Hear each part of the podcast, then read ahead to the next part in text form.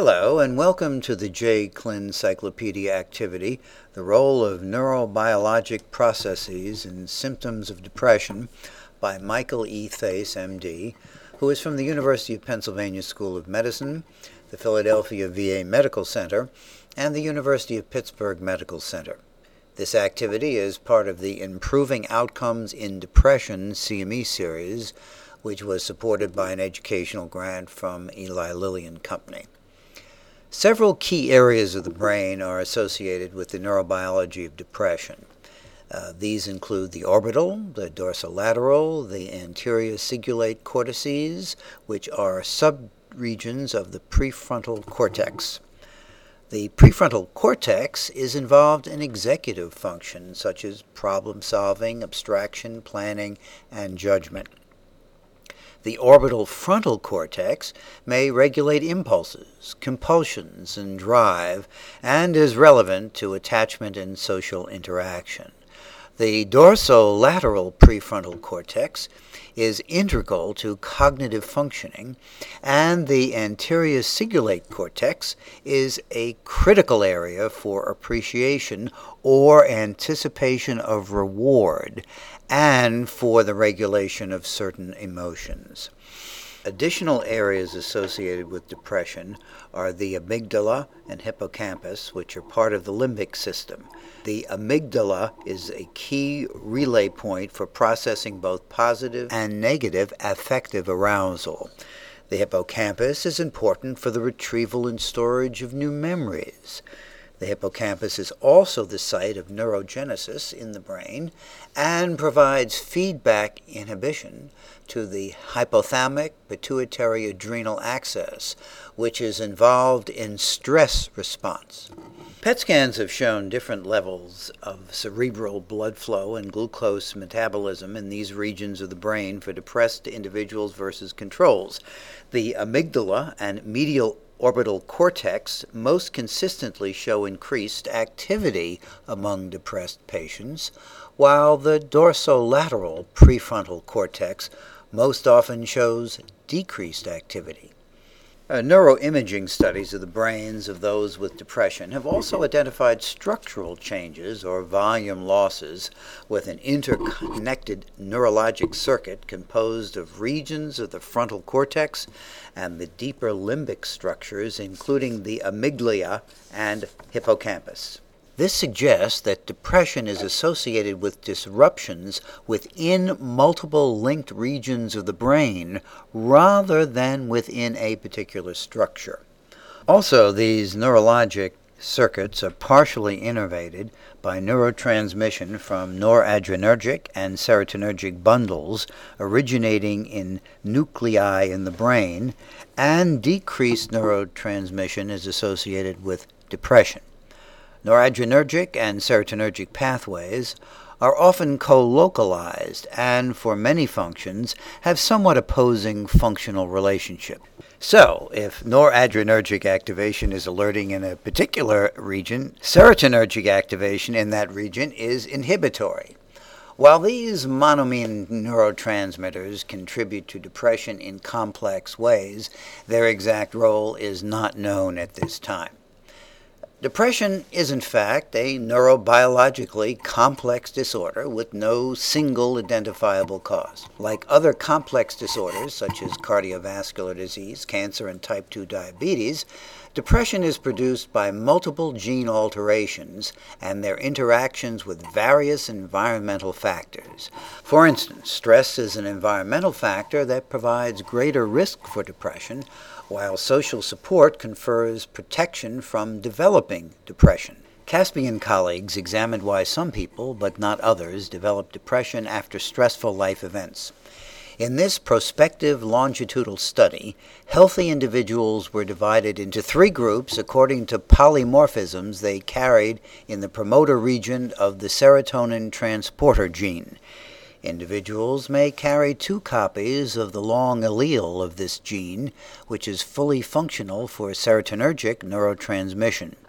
Alternately, they may carry two copies of the short allele of the gene, which is less functional, or they may carry one of each allele. The study showed that stressful life events experienced between 21 and 26 years of age were predictors of several outcomes for those carrying one or two copies of the short allele, but not for those carrying two copies of the long allele. Outcomes included having a diagnosis of major depression, increased uh, depressive symptoms, and suicidality.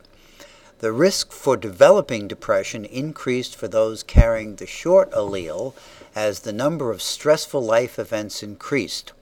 However, no relationship was found between genetic risk and lifetime rate of depression for those same individuals in the absence of stressful life events.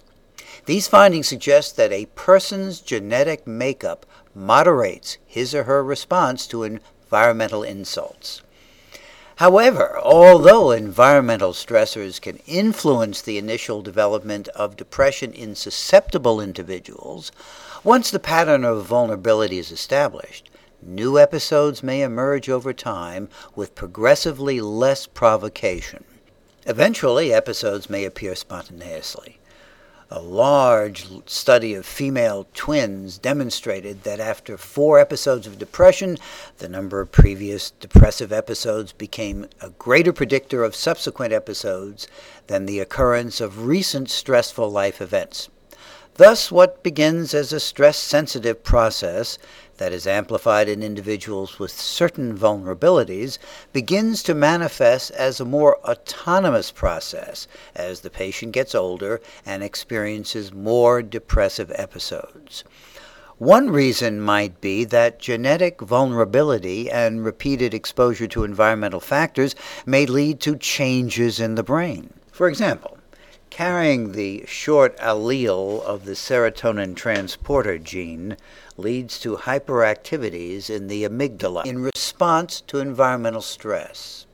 This genetic polymorphism alone is not enough to predict a mood disorder, but these individuals show an inherited vulnerability to emotional reactivity in the area of the brain that has been implicated in depression. Additionally, structural MRI scans have shown a relationship between the short allele genotype and a reduction in gray matter volume of the amygdala and the anterior cingulate.